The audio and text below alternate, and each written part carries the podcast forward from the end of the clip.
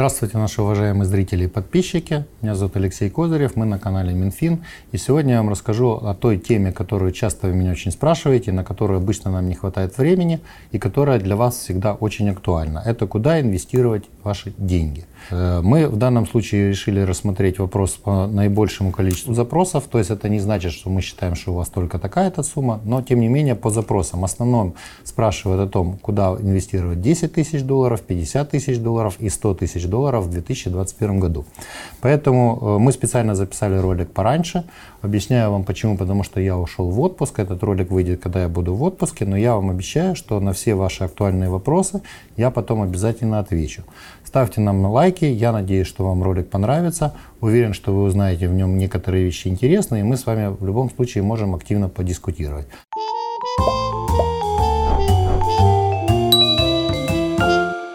Ну и перед тем, как я буду отвечать на данное это интерес, самое интересное из этих вопросов, пожалуйста, посмотрите, подписаны ли на наш канал, не забудьте нам ставить лайки и активно нас комментируйте. Обещаю, что когда я вернусь из отпуска, мы все это активно э, посмотрим, и я отвечу на все ваши интересующие вопросы. Начинаем. Э, да, кстати, еще хотел бы сказать одну такую вещь, которая тоже будет вам очень полезна. На нашем канале Минфин, кроме нашей передачи прямо по курсу, которую я обычно веду, э, есть еще и программа, называется «Жить на проценты». В ней мы рассказываем о разных вариантах инвестиций, и специально вот редакция Минфина, в том числе и ваш покорный слуга, э, взяв деньги редакции, фактически, и те средства, которые нам выделила компания, проводим такой эксперимент. Мы сформировали пул определенной э, реальных акций на фондовом рынке. Это мы действительно делаем, один из наших журналистов делает определенные инвестиции, и потом мы в отдельных роликах рассказываем об инвестициях там, в разные э, продукты на фондовом рынке.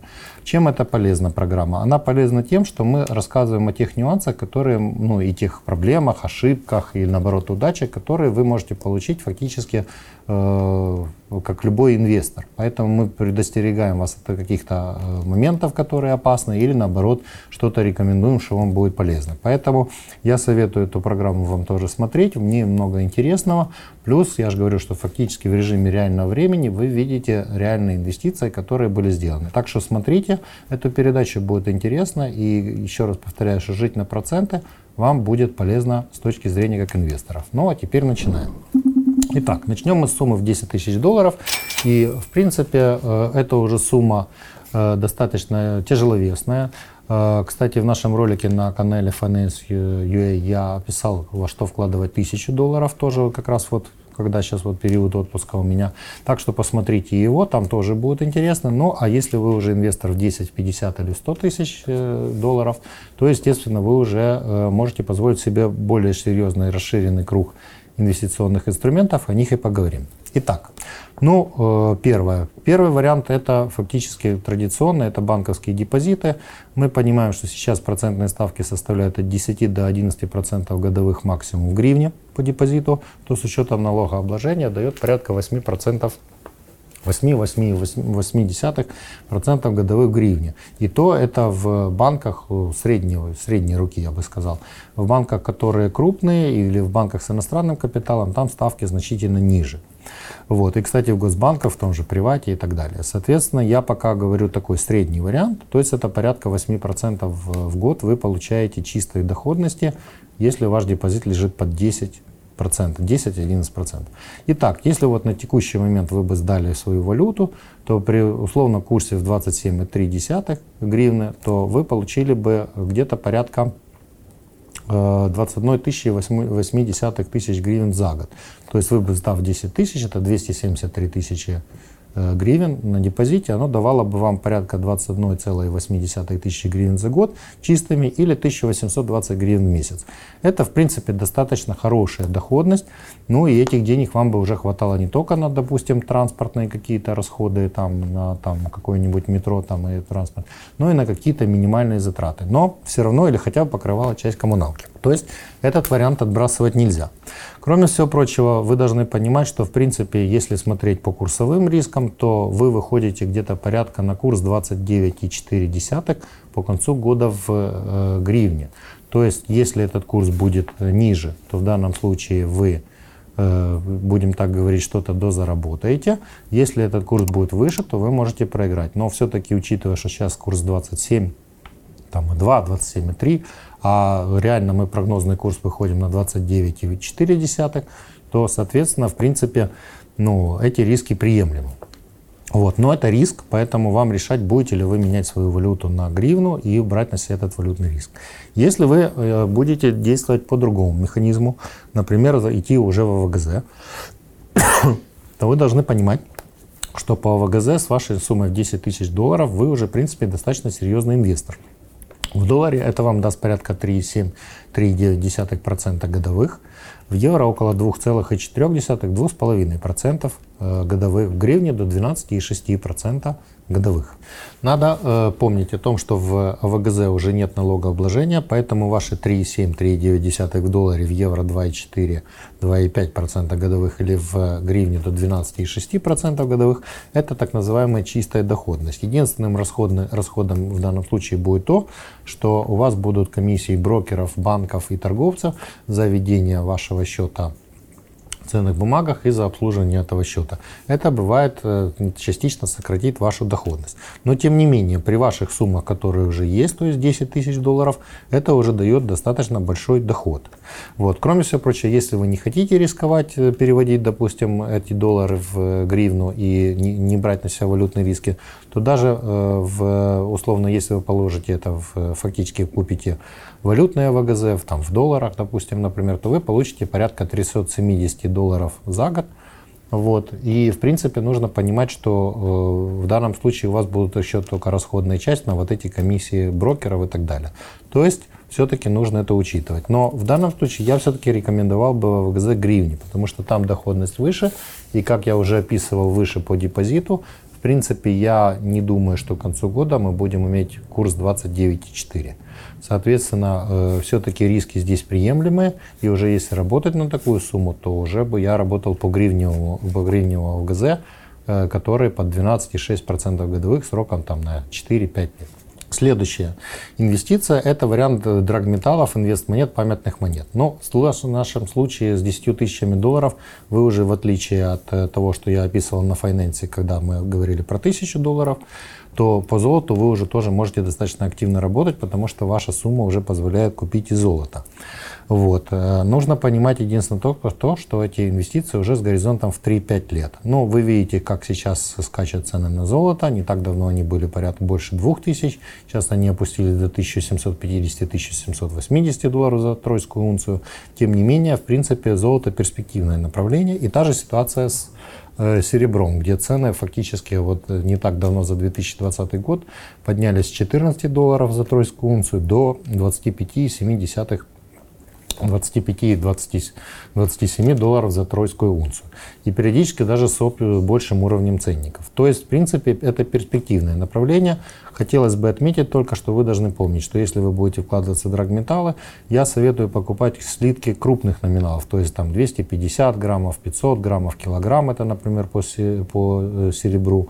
Вот по золоту у вас, естественно, будет меньше. Почему? Потому что чем больше слиток, тем в нем дешевле стоимость вашего металла. Вот. По инвестмонетам та же ситуация, что и в принципе по золоту, э, именно в слитках. То есть здесь большого отличия не будет, потому что с нумизматической точки зрения мало инвестиционных монет обладают какой-то дополнительной стоимостью. Вот. Ну, это, так сказать, момент, который нужно учитывать. Вот. Но и по поводу памятных монет, очень важный вопрос, мы его уже обсуждали.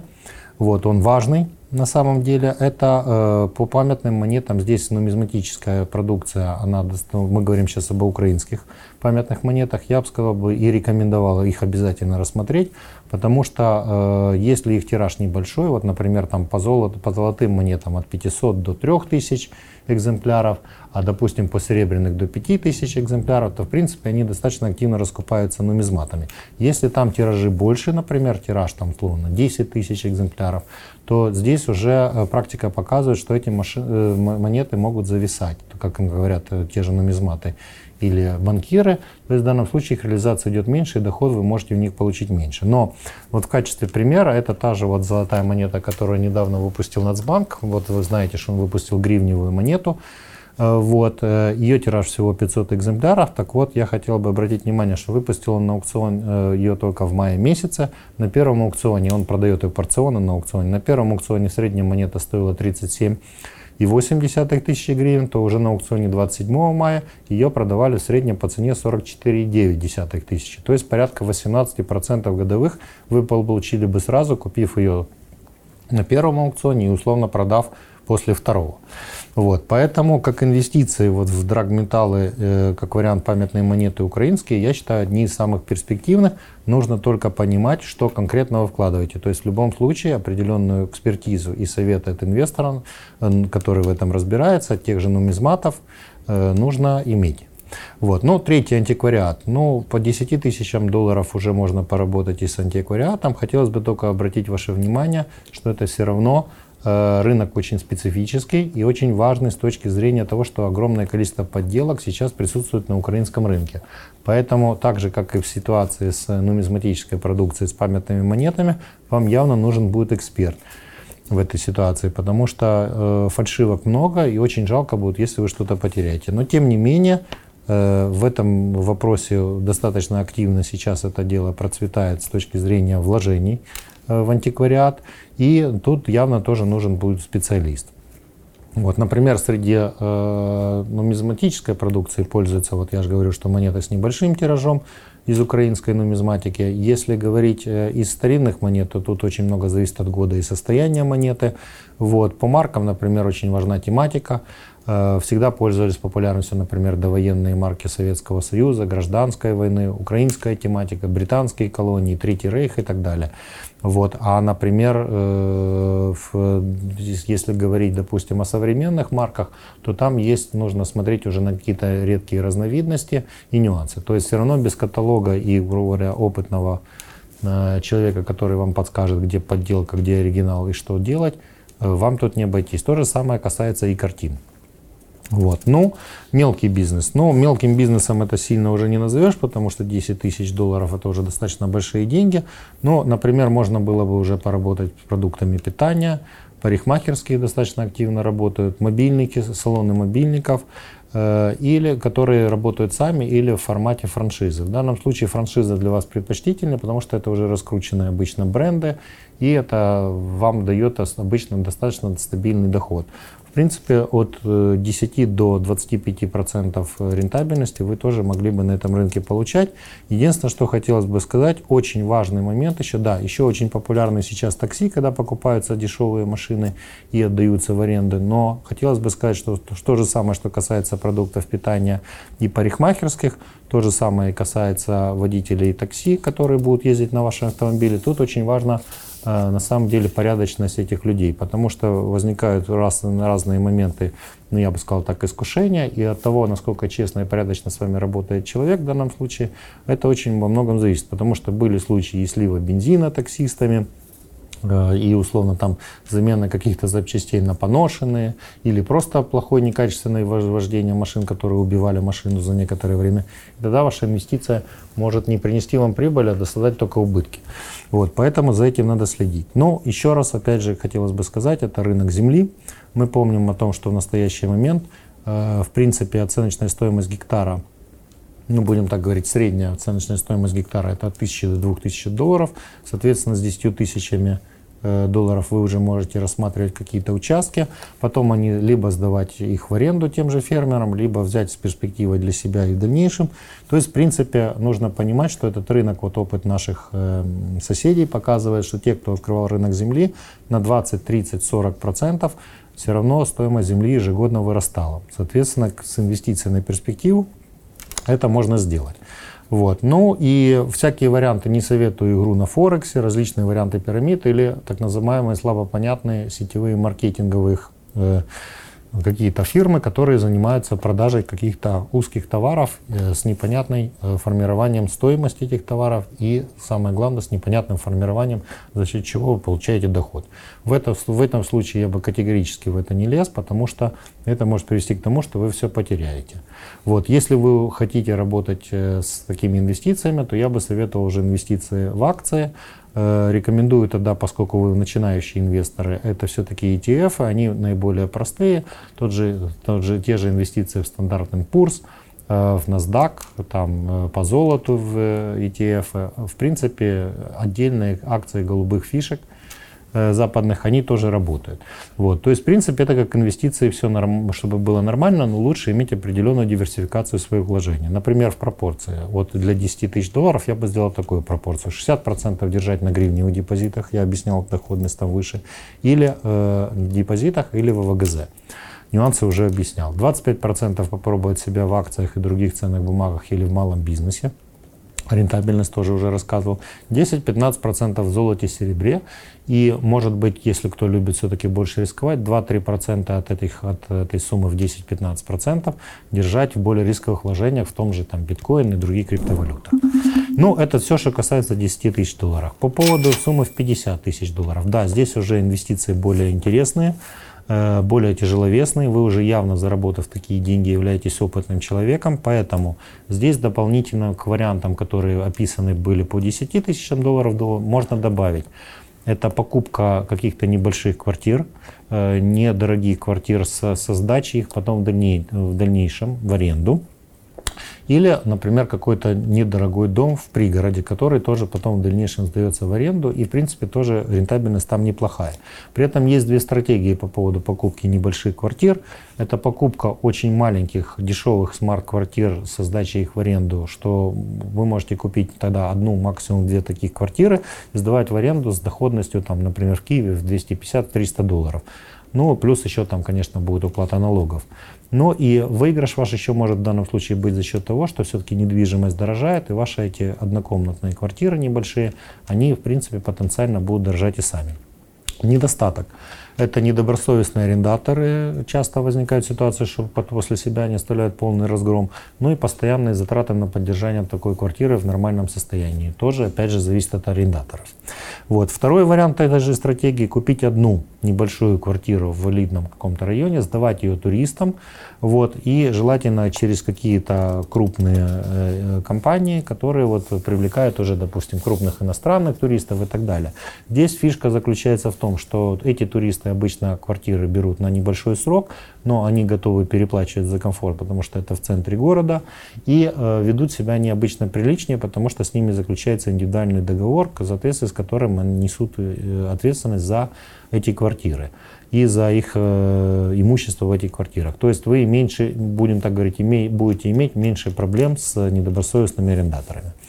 Вот. Но это, кроме всего прочего, 50 тысячами вы уже можете выходить на рынок Грузии, Турции, Египта и, в принципе, купить недорогую недвижимость там. И потом ее тоже сдавать в аренду. Это единственное, что сразу хочу обратить ваше внимание, есть масса нюансов тамошних законодателей, законодательства, о которых вам не часто говорят здесь при покупке квартир. Нужно смотреть, какая будет стоимость потом ежегодного налога на недвижимость в этих странах и вообще как работает у них сам этот рынок по себе. Потому что есть нюансы, которые могут привести к тому, что основная часть ваших доходов от сдачи ее потом в аренду будут съедаться налогами.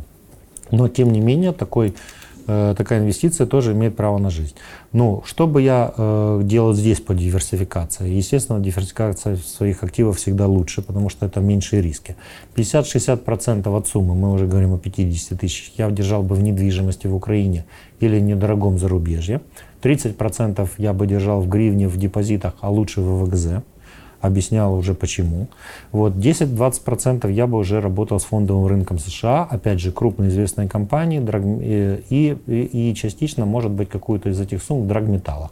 Вот. Из э, фондового рынка нужно понимать, что выгоднее ETF, они просто проще для, э, на первом этапе.